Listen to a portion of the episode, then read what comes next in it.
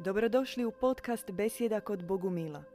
Možete nas pratiti uživo na Facebook stranici Bogumilski centar petkom u 20 sati.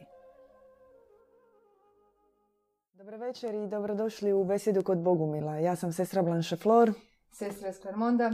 Dobro večer. I standardno malo ćemo na početku pričekati da vidimo jel nas čujete, kakva je slika i kakav je zvuk. Slobodno pišite u komentarima ispod videa je li sve u redu sa zvukom. A za slučaj da nas sačujete, molimo da se pretplatite na naš YouTube kanal. Tražimo tisuću pretplatnika da možemo imati live YouTube prijenos. Da se prebacimo na neko vrijeme sa besjedom tamo, da vidimo kako to funkcionira. Pa eto, sharing is caring. Javite prijateljima, podijelite informaciju pa ćemo nadamo se ubrzo imati tu tisuću koja nam je potrebna.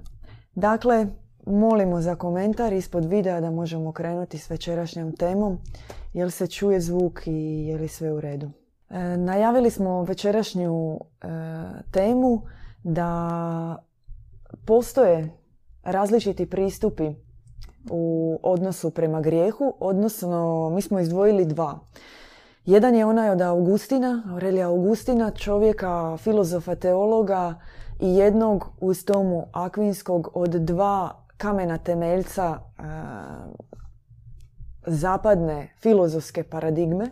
Dakle, ne samo institucionalne, katoličke, nego uopće onoga koji je formirao svijest o čovjeku, društvu, e, svijetu e, iz analize odnos čovjeka i grijeha, odnos čovjeka i zla i odnos čovjeka i Boga. E, mi ćemo njemu večera suprostaviti Pelagija, e, pokazat ćemo kako je zapravo u isto vrijeme kada je živio i Augustin koji je napisao svoje ispovijesti, dakle na prijelazu iz četvrto u peto stoljeće, živio i Pelagije, također filozof i onaj koji je prije svega odgovorno branio i čovjeka i Boga. Dakle, prešao je iz te varijante opravdavanja Boga pred licem javnosti, zašto postoji pametna grčka riječ teodiceja, nego je otišao u drugu varijantu opravdavanja čovjeka. To se moralo dogoditi. On je bio upoznat sa Augustinovim učenjem. Čak je i sam Augustin na njega afirmativno gledao, ali Smatrao ga je svecem, ali ga je svejedno u kasnijem svojem radu napadao jer jednostavno tako moralo biti. Pelagij reagira na Augustina, na Augustina koji je prije svega se zanimao za problematiku zla. Njega je zanimalo otkud je izvor zla, zanimala ga je povezanost tijela i duše i zanimalo ga je e, koja je povezanost grijeha i postoji li mogućnost iskupljenja. I u toj svojoj povezanosti, odnosno zanimaciji za zlo, on zapravo radi jednu jedan katastrofalni e, izbor odgovornosti, odnosno umjesto da traži izvor zla u materijalnom svijetu, u organizaciji svijeta kakav je, u starozavjetnom Bogu koji sam daje prvo pravilo da se dominira, da se plodi, množi i dominira nad drugim životinjama, time direktno blagoslivljajući zlo. Augustin tvrdi da je zlo e, nešto, odnosno grijeh, da je svojstven samog, samom čovjeku, da čovjek ne može, a da ne griješi i da je zlo e, samo po sebi čovjekova odgovornost. Odnosno, zbog čovjekova neposluha, događa se zlo. I čovjek je odgovoran za to što postoji zlo na zemlji. Dakle, direktno svu krivicu zla, svu krivicu grijeha, svu problematiku zla on zapravo natovaruje i stresa na čovjeka. Pelagije se naravno s tim ne slaže. Po njemu treba prvo odvojiti da zlo koje je u svijetu dolazi od Elohima, od demiurga, od zlog Boga, da dobri Bog ne može stvarati zlo, da dobri ljubeći otac ne može biti odgovoran za zlo i da sam čovjek kao onaj koji je rođen od oca, koji u sebi sadrži puninu božanskih sastava, isto tako ne može biti odgovoran za zlo. I to je zapravo prvi okršaj koji mi imamo između Augustina i Pelagija, a ta je da zapravo Augustin prebacuje zlo, problematiku zla na čovjeka. Da, imamo jedno pitanje. E, što se zna o životu Pelagija? O životu Pelagija se zapravo zna vrlo malo. E, zna se dakle, da, je da je živio na prelazu iz četvrtog u peto stoljeće. Zna se e, da je boravio neko vrijeme u Rimu, da je negirao istočni grijeh. Ali zapravo ono što bi, na što bi možda vi možete nadopuniti s nečim, ono što je mm, simbolično u svemu tome jest e, o životu Augustina se zna puno, a o životu e, Pelagija se zna vrlo malo i e, ona povijest koju mi poznajemo, nju su ispisivali pobjednici. oni koje su ti pobjednici smatrali hereticima i sa čijim se mišljenjima nisu slagali, njihove i biografije, i učenja, i dijela e, su zapravo izbrisani. Ono što mi znamo e, po našem e, bogumirskom učenju jest da je on nastavljač škole Marije Magdalene i Josipa Arimatejskog, da je direktni Kristov nasljednik i jedan od svjetlih očeva, e, starješina i mislioca koji su nastavljali po britanskom otočju e, nasljeđe same bogorodice koje je krenulo iz Efeza u, Turskog, u Turskoj i da je time zapravo širio učenje o, o dobrom Bogu. Da, e, Pelagi je govorio grčki i latinski jezik. Bio je jako obrazovan napisao je e, teološke knjige i čak je Augustin, čak ga on naziva svetim, iako se nije slagao sa njegovim, njegovom naukom, ali iako ga cijeni, bar što se tiče vanjski. A sad u duhu, možda se tu ne bi baš složili, zbog toga što imaju oprečna mišljenja i zato je danas naša besjeda. Da pokušam, da razdvojimo zapravo te, te dvije struje i da pokažemo koliko je zapravo augustinsko učenje donijela zla čovjeku. I iskrivilo jedan pogled i hipnotiziralo uopće pogled na čovjeka, na sam grijeh. E, u svom e, dijelu e, ispovijesti, Augustin je inače napisao to dijelo u nekoliko nastavaka, u nekoliko knjiga, više od desetak, e, on osim što prebacuje zlo na čovjeka i tvrdi da je čovjek odgovoran da je zlo rezultat njegove iskvarene volje, opravdava zlo na jedan bizaran način koji je eto nekako prošao ispod svjetla reflektora svih onih koji su čitali tu knjigu, odnosno nisu vidjeli u tome nikakvu problematiku i nešto što bi se trebalo komentirati s obzirom na to da on je ipak prihvaćen od institucije, dakle kao što smo rekli, jedan od temeljnih svetaca, a to je Augustin tvrdi da sve što postoji e, i što može izgledati kao zlo i što je e, zlo je neophodno. Da je to zapravo dio jedne cjelokupne cjeline dobra. I on tvrdi da ono zlo koje se događa u svijetu, ono zlo koje postoji, da je ono zapravo dio višnjeg plana. E, da je to zlo koje odobrava Bog i da se ono mora dogoditi zato što je dio e, cijeline dobra. Što bi značilo prema njemu da svaki rat svaka pedofilija, svaki razvrat, svaki užas koji se dogodio na kugli zemaljskoj među ljudima uopće u društvu, on se mora dogoditi. Jer to je zapravo dobro. To je dio ideje Boga. A, Pelagije naravno nema ništa slično tome.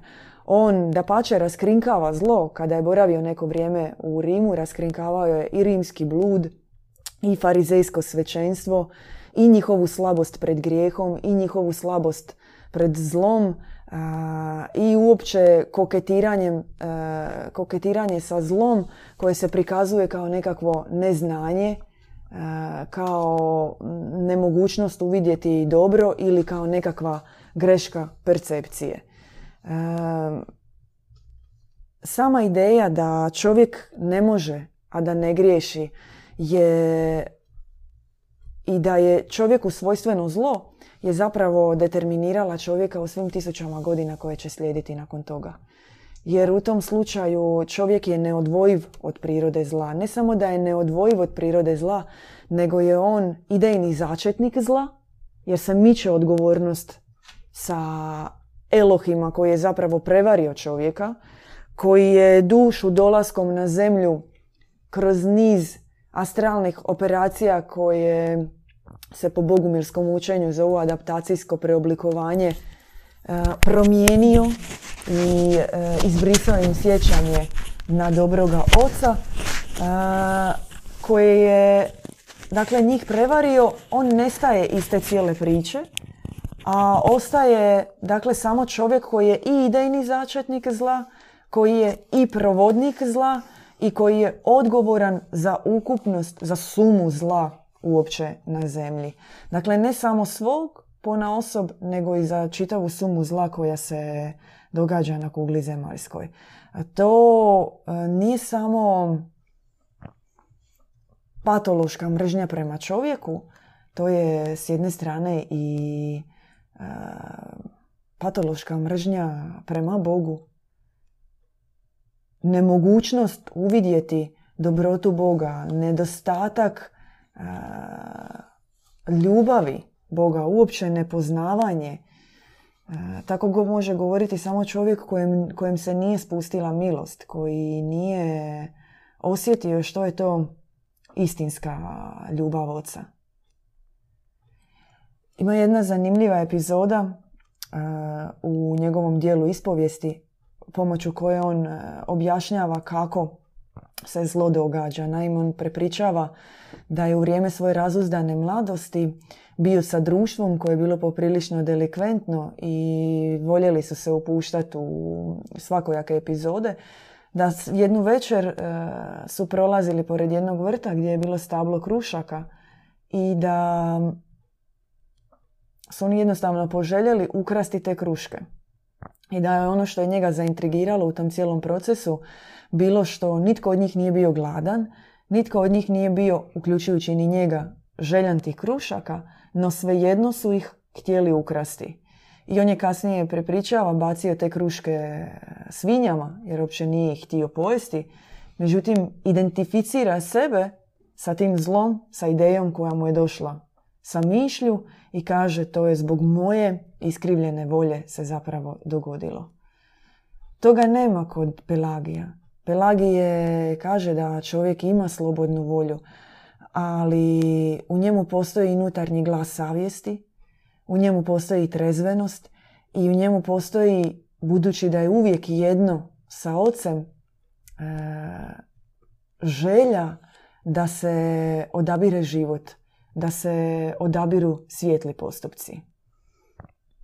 Da, Pelagije je svjetlocentričan, možemo reći, i on smatra da je čovjek dobar, da je čovjek savršen poput našeg svevišnjeg.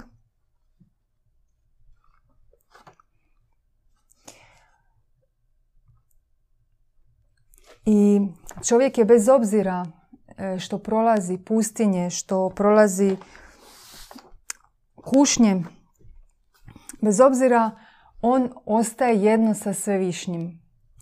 I on, e, on je čovjek je stvoren šesti dan i stvoren je kao kruna svega stvorenja, kao božanstvo. I božanstvo je tako zavoljelo čovjeka e, da je napravilo, posadilo je vrt, edenski vrt, vrlina, kontemplirajućih vrlina našeg svevišnjega. I postavili su, postavljeno je jedno stablo, jedno zabranjeno stablo kako bi zapravo putem njega još više se pojavio interes prema dobru. Znači da bi još više zaželjeli dobrote. Ok?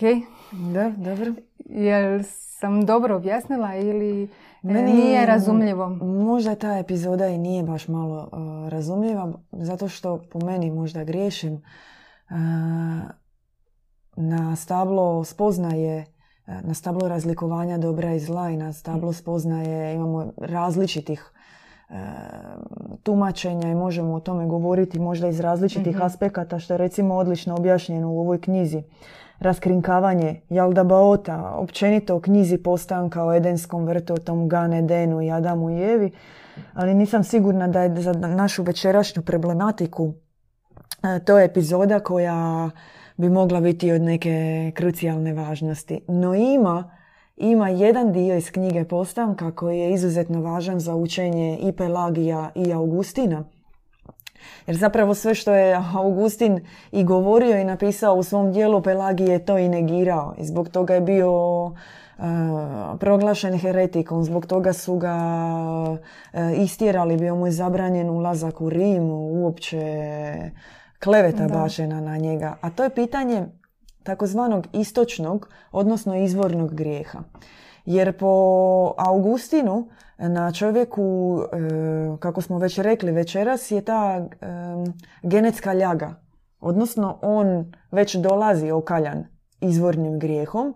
On, bez obzira što radio, dakle radio on, činio dobra dijela, nezamisliva dijela milosrđa, posvetio svoj život e, zaista pomaganju drugima i živio kakvu god misiju, on dakle ne može biti siguran da će on e, se iskupiti e, za istočni grijeh, izvorni grijeh, da će se osloboditi od njega, da će se mhm. očistiti od njega.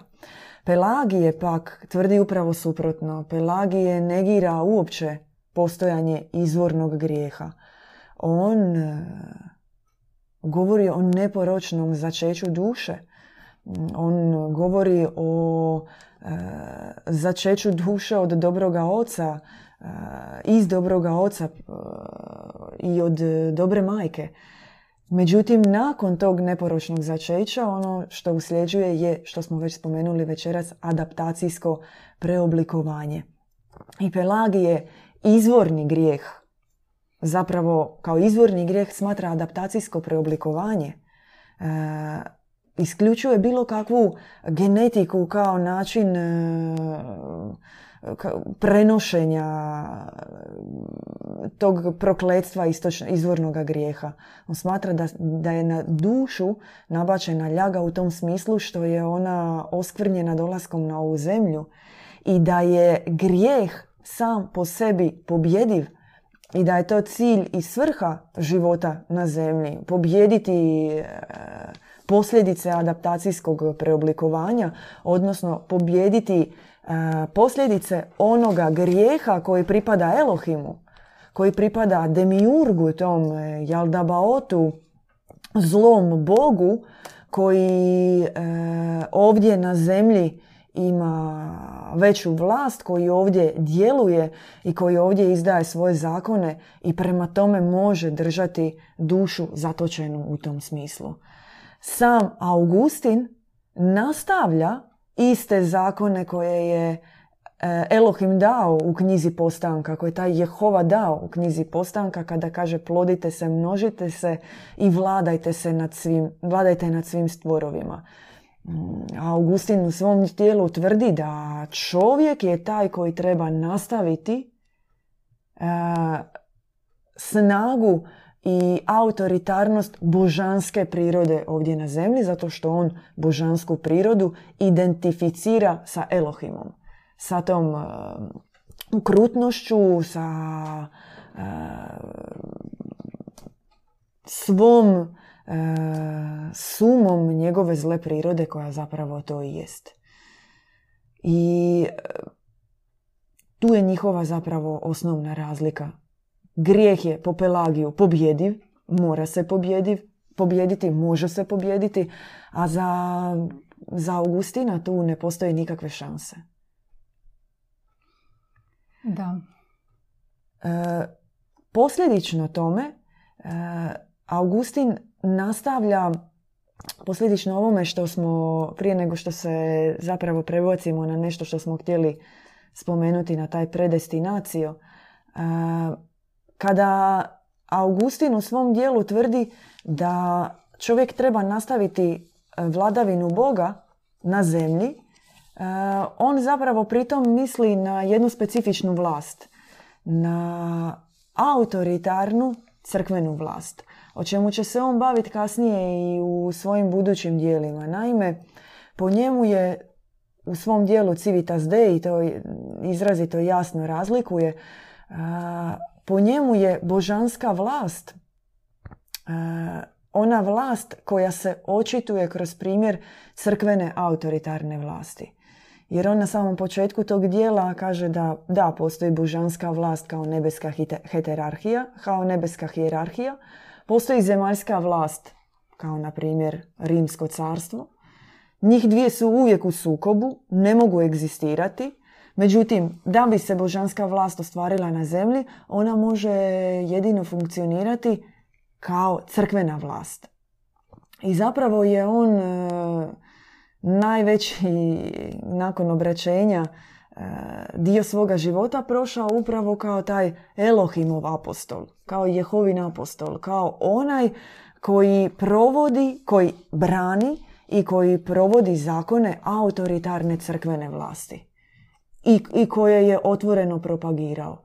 Za razliku od Pelagija koji, uh, koji nema, za kojega nema jaza između čovjeka i Boga. Nema posrednika u vidu nekakve institucije. Uh, za njega su čovjek i božanstvo prvenstveno jedno. Između drugo, između njih nema nikakve razlike, u čovjeku su božanski sastavi. Prema tome, ako čovjek u sebi ima božanske sastave, nosi u sebi prirodu svoga oca, on i može djelovati poput svoga oca ovdje na zemlji. I treće, e, čovjek je za njega neoskvrnjen. On nije poročan. On nije grešan. On nije odgovoran za zlo. I četvrto, čovjek je božanstvo. I čovjek je pobjeđujući zlo na zemlji samo očitovanje Boga. To su dvije, dvije različite definicije e, i čovjeka, i društva, i crkve kao institucije i svijeta uopće. Uh, prede, predestinaciju, odnosno predodređenost duše, mm je nešto što je zapravo čime je Augustin samo nastavio svoj put. E, ovaj put e, oskvrnuća čovjeka. E, osim što je govorio o tome da je čovjek onaj koji je odgovoran za zlo, onaj koji je provodnik zla, još istovremeno kaže da, non pose non pekare, ne može da ne griješi i bez obzira radio on zlo, radio on dobro, koja god njegova varijanta života bila, svejedno na kraju ga čeka taj strašni sud, dolazi pred, e, pred sudnicu, pred čistilište, pred inkvizitorski odred u kojem će se određivati, ništa mu ne, ne garantira da on može završiti u milosti dobroga Boga. Da, on kaže da se taj grijeh prenosi genetski i da se može moguće iskupljenje kroz indulgenciju. Znači stavlja instituciju kao neko sredstvo po koje se čovjek može očistiti i po kojoj će možda nekad zadobiti spasenje, iskupljenje. E, Pelagije, pak on e, dosta govori o čovjekovoj slobodi, da je on slobodno biće, da je on božanstvo i sjedinjen sa svevišnjim i iako prolazi na zemlji pustinje, padove, svejedno, svevišnji nikad ne odstupa od njega. I čak i u tim pustinjama božanstvo je još više sjedinjeno s njim u jednom. Da, on je učio da s obzirom na svoju slobodnu volju koju čovjek ima, na njegovu želju zapravo da bude dobar, dakle potpuno jedan drugačiji pristup čovjeku, on smatra da se čovjek uvijek ustremljuje ka svetosti. Da čovjek želi postati svetim, da je njegov život e, manifestacija e, puta svetosti, puta poboženja. Tako je nešto učio, o tome će, je slično govorio i jedan poznati teolog iz 18. stoljeća, Swedenborg, da čovjek koji je po svojoj prirodi dobar, za vrijeme života zapravo ima još veću tendenciju postajanja dobrijim, odnosno boljim, da želi baš postati svet. S druge strane, i Augustin i kasnije srednjovjekovni teolog Toma Akvinski koji e, uz Augustina čini to kako smo rekli na početku ta dva stupa čvrsta pilara e, zapadne i teološke i filozofske misli oni tvrde da je čovjek odabrao da bude manjkavo savršenstvo. Znači da je čovjek taj koji je odlučio da on neće i ne može biti savršen. Znači da je čovjek svjesno se u sebi odrekao bilo kakve dobrote. Onda... Čak, čak ni pod bilo kakvim naporom. Za razliku od Pelage i za razliku od mm, nas danas što možemo reći sa svog kuta stajališta, da, da se uz napor, uz želju čovjek može očistiti od, od grijeha. I tome svjedoči majka Frozinija, koja je bila živa svetica na ovoj zemlji i Padre Pio također kojeg, koji je imao mnogo, mnogobrojnu pastvu, ali njega su stavili u zatvor, zapravo u kućni pritvor, da. Da, kućni pritvor. I takvi živi sveci su bili maknuti, distancirani uopće od ljudi, da ne mogu tu svoju svetost e, realizirati, da ne mogu donositi plodove kroz tu svetost. I Augustin kaže da ne možeš biti svet, zar ne? A danas se sveci crkva, znači nakon više godina, e, eventualno može zaključiti ko je svet, ko nije svet. I to je najčešće upitno. Znači, odakle su oni to zaključili i kako. Obazirujući se na prošlost, često se događa da one koji, koji kroz povijest slavimo kao svete i dobre, zapravo oni imaju jako mračnu prošlost. A oni za koje su kao zlikovci, oni su zapravo bili dobri. Jer je dosta povijest izmiješana, tako i u ovom isto. Pa zapravo je vrlo čest slučaj da, mislim da smo i o tome nešto i govorili, većina katoličkih svetaca, većina, krivo sam se izrazila, ajmo reći poneki katolički sveci su u početku bili zabranjivani, ubijeni, utamničeni upravo od e, strane institucije. Najveći primjer je e, Sveti Ivan od križa koji je umro u zatvoru e, gdje je vrijeme proveo kao heretik koji je zaista prošao patnje i mučenja, nezamislive torture za svoj život, zbog svoga života i dijela, a danas je jedan od najvažnijih e, institucionalnih svetaca, čije se misli citiraju, čije su ozarena shvaćanja Boga i ljubav prema Bogu primjer e, mistične i religiozne poezije. Dakle, to tako funkcionira.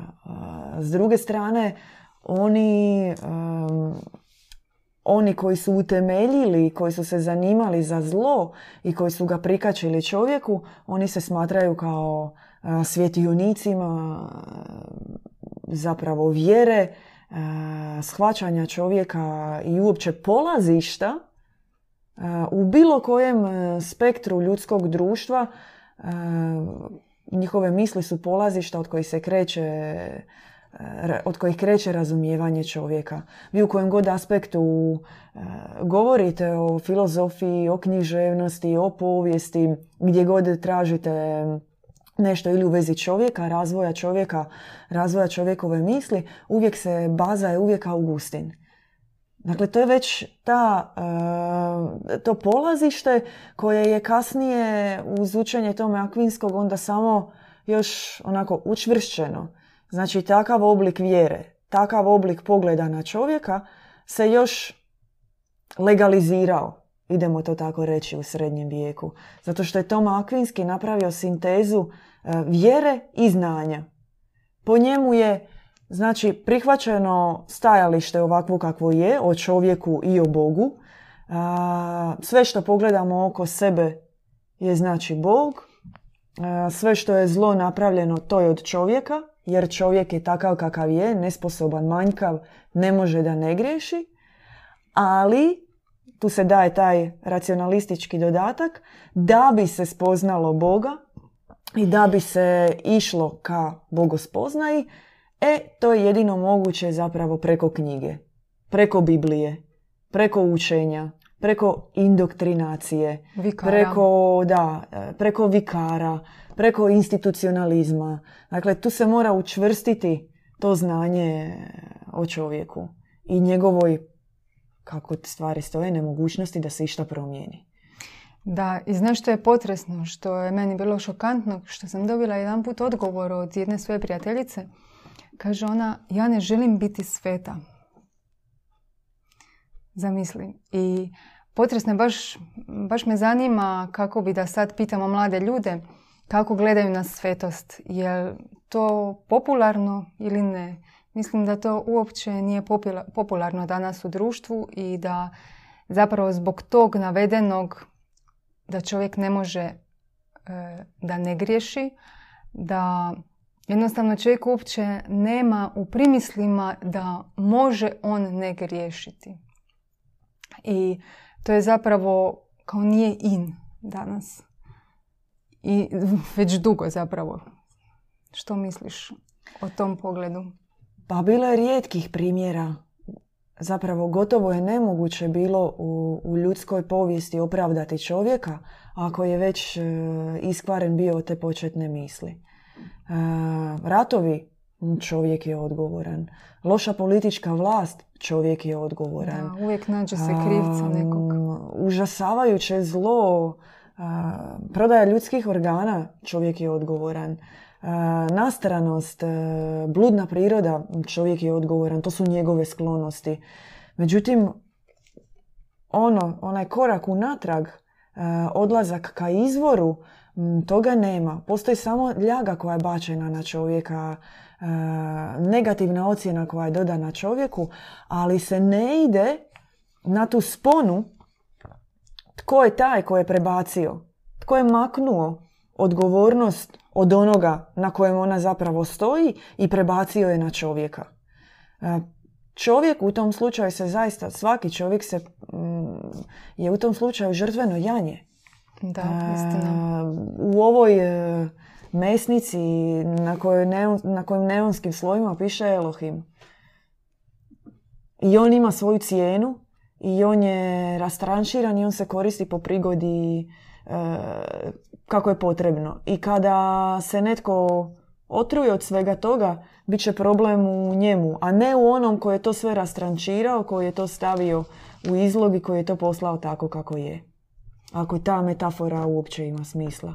Treba se vratiti na, na, na onoga koji je okrenuo svjetla reflektora u krivom smjeru. I, i to je taj augustinijanski linearni slijed koji je on okrenuo. On je rekao čovjek ima svoj početak i on ima svoj kraj. Dakle, on je nešto što je božanska vječnost samo po sebi. U dobrom univerzumu on je to uzeo, skratio, napravio linearno i rekao čovjek ima svoj početak, čovjek ima svoj kraj, unutar tog početka i kraja ne može da ne griješi, ne može da ne proizvodi zlo i kad dođe do tog kraja svejedno će opet loše završiti. Dakle, mm, promijenjena je cjelokupna slika svemira, cjelokupna slika e, e, dobrih božanstava, dobroga Boga, dobre majke, dobroga oca, sve je izvrnuto i izmodelirano tom glinom u nekakvu napuklu, lošu varijantu koja, koja se suši suši suši kao ona glina koja se suši, ali nažalost još uvijek stoji. I to je duboko utisnuto u čovjeka.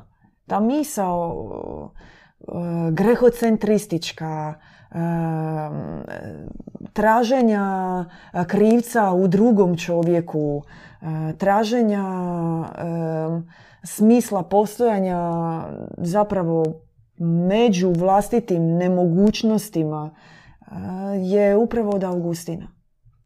I treba, treba, treba vratiti natrag se na taj izvor i na taj početak i na ljagu koja je zapravo bačena na čovjeka i time na Boga. Da, a majka Frozinija je govorila da su njezini grijesi oprošteni.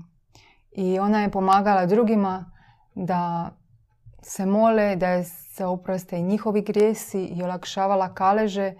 I ona je mm, naša učiteljica i od nje je i djed Ivan Bogumil naslijedio sve što je ona imala, on je naslijedio.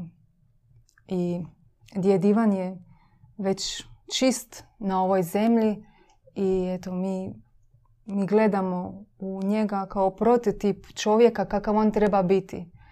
Znači ugledamo se u nekog ko je rođen na ovoj zemlji kao svaki normalan čovjek, ali tijekom života se očistio i mi možemo reći da je on sad svet i imamo primjer kako je moguće živjeti bez grijeha. I... Apsolutno, čovjek je vitez po uzoru na svoga oca i on se bori, on ide uh, u borbu protiv grijeha.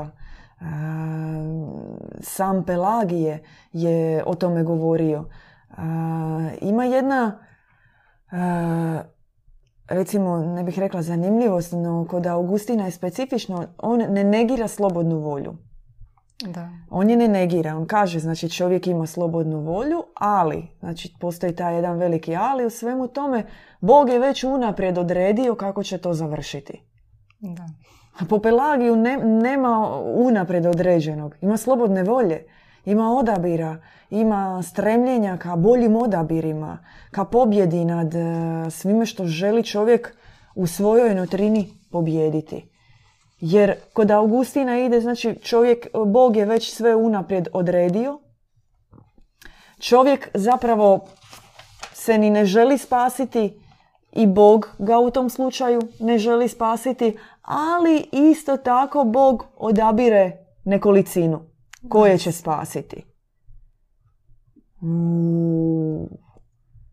učenju o dobrom ocu, o dobrom božanstvu i kod Pelagija, i kod e, manihejaca, i u gnostičkim školama, i kod kristovjeraca, i kod duhoboraca, i dalmatinskih patarena, i Bogumila. A, Bog je dobar, ljubeći, milosrdan. On e, ne radi razliku između duše. Za njega je duša dio njega za, on se želi pretočiti u svakog čovjeka, živjeti, prebivati u svakom čovjeku, očitovati, projaviti svoju dobrotu kroz čovjeka. A ne da mu zabranjuje na njegovom stupnju poboženja dokle će doći. Da pače, upravo suprotno. I zato se kroz one koji šire učenje o dobrom Bogu zapravo i nastavlja e, ideja čovjeka nalik dobrom ocu. Čovjeka e, koji se bori, čovjeka koji pobjeđuje, čovjeka koji se uči kako postati svecem, koji želi to ostvariti. Mhm. Može. Da, i ideja da se grijeh može pobijediti dolazi od Majke Božje. Ona e, daje takav odraz i posvećenjem Majci Božje moguće je pobijediti lako, lako sad. Lako s obzirom da imamo ovu stranu Augustina, može se pobijediti grijeh. Obožavanje Majke Božje daje tu lakoću. I treba stati u trenutku izbora, treba stati na stranu Majke Božje, zauzeti se, stati na stranu dobra i na taj način će Majka Božja istrgnuti iz nas to počelo zla. I biti ja... Da. uh Biti apostolom Majke Božje i nositi njezinu vijest je nešto najljepše što može čovjek u ovom svijetu raditi i na taj način također zadobivati te čestice podobrenja i e, tad Majka Božja gasi sve zlo u nama. U posljednjoj ili predposljednjoj, ni sad ni bitno, nećemo se pidlačiti objavi. Dakle, u posljednjoj objavi e, Ivanu Bogumilu Majka Božja nekoliko puta naglašava da čovjek nema nikakve veze sa zlom. Nikakve veze on nema sa zlom. Koliko je važno to ponavljati da bi se to uvidjelo i da bi se počelo vjerovati u to. I ona sama kaže da je zlo iskustveno. Da se ono događa iskustvom ovdje na zemlji i da ga čovjek apsolutno može pobijediti. No važno je pritom imati misao da, da ono ne pripada njemu. Da ono nije njegovo. Da se od njega treba odricati i da se od njega treba da, da njega treba odijeliti od sebe. Da se njega treba duhovno odstraniti. I prvo je zapravo važno osvijestiti da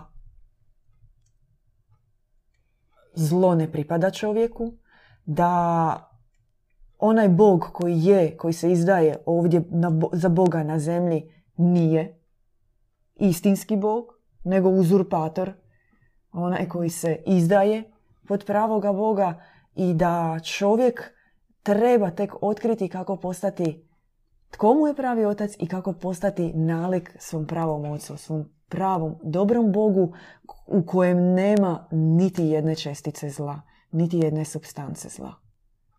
I to je istinska pobjeda nad zlom. Jer danas uh, i nad grijehom, danas uh, će u današnje vrijeme za čovjeka je važno osvijestiti da uh, on posjeduje potencijal čistoće kakvu ne poznaje, dobrote kakvu ne poznaje, mudrosti kakvu ne poznaje i da je to njegova misija ovdje na zemlji. Umnažati dobrotu, umnažati čistoću i biti vođen dobrom premudrosti na tom svom putu. hvala vam na tome što ste večeras dijelili ovu bitku nad grijehom, bitku nad Augustinom, Potražite naravno informacije i na internetu i o Pelagiju. Ako imate konkretno nekih pitanja još o njegovu životu, javite nam se. Mi imamo nešto iz svojih iz učenja oca Ivana, iz njegovih seminara i predavanja koja je održao. Večera smo se htjeli više usmjeriti na te različite principe učenjima, na različit pristup čovjeku, grijehu i zlu, manje na neke biografske podatke. Na to smo bili usmjereni, tako da ako ste eto, ostali zakinuti za neke podatke o Pelagije u životu, slobodno se javite. E, hvala vam što ste pratili besjedu i podsjećamo još jednom na pretplatu na YouTube. Tražimo tisuću pretplatnika na YouTube. Molimo vas, pretplatite se, e, šerajte na vašim zidovima, na Facebooku, pošaljite informacije svima koje poznajete e, da uspijemo ostvariti YouTube prijenos. Hvala vam svima i veliki pozdrav. Hvala, pozdrav. Slušali ste podcast Besjeda kod Bogumila. Podsjećamo da nas možete pratiti uživo na Facebook stranici Bogumilski centar petkom u 20 sati.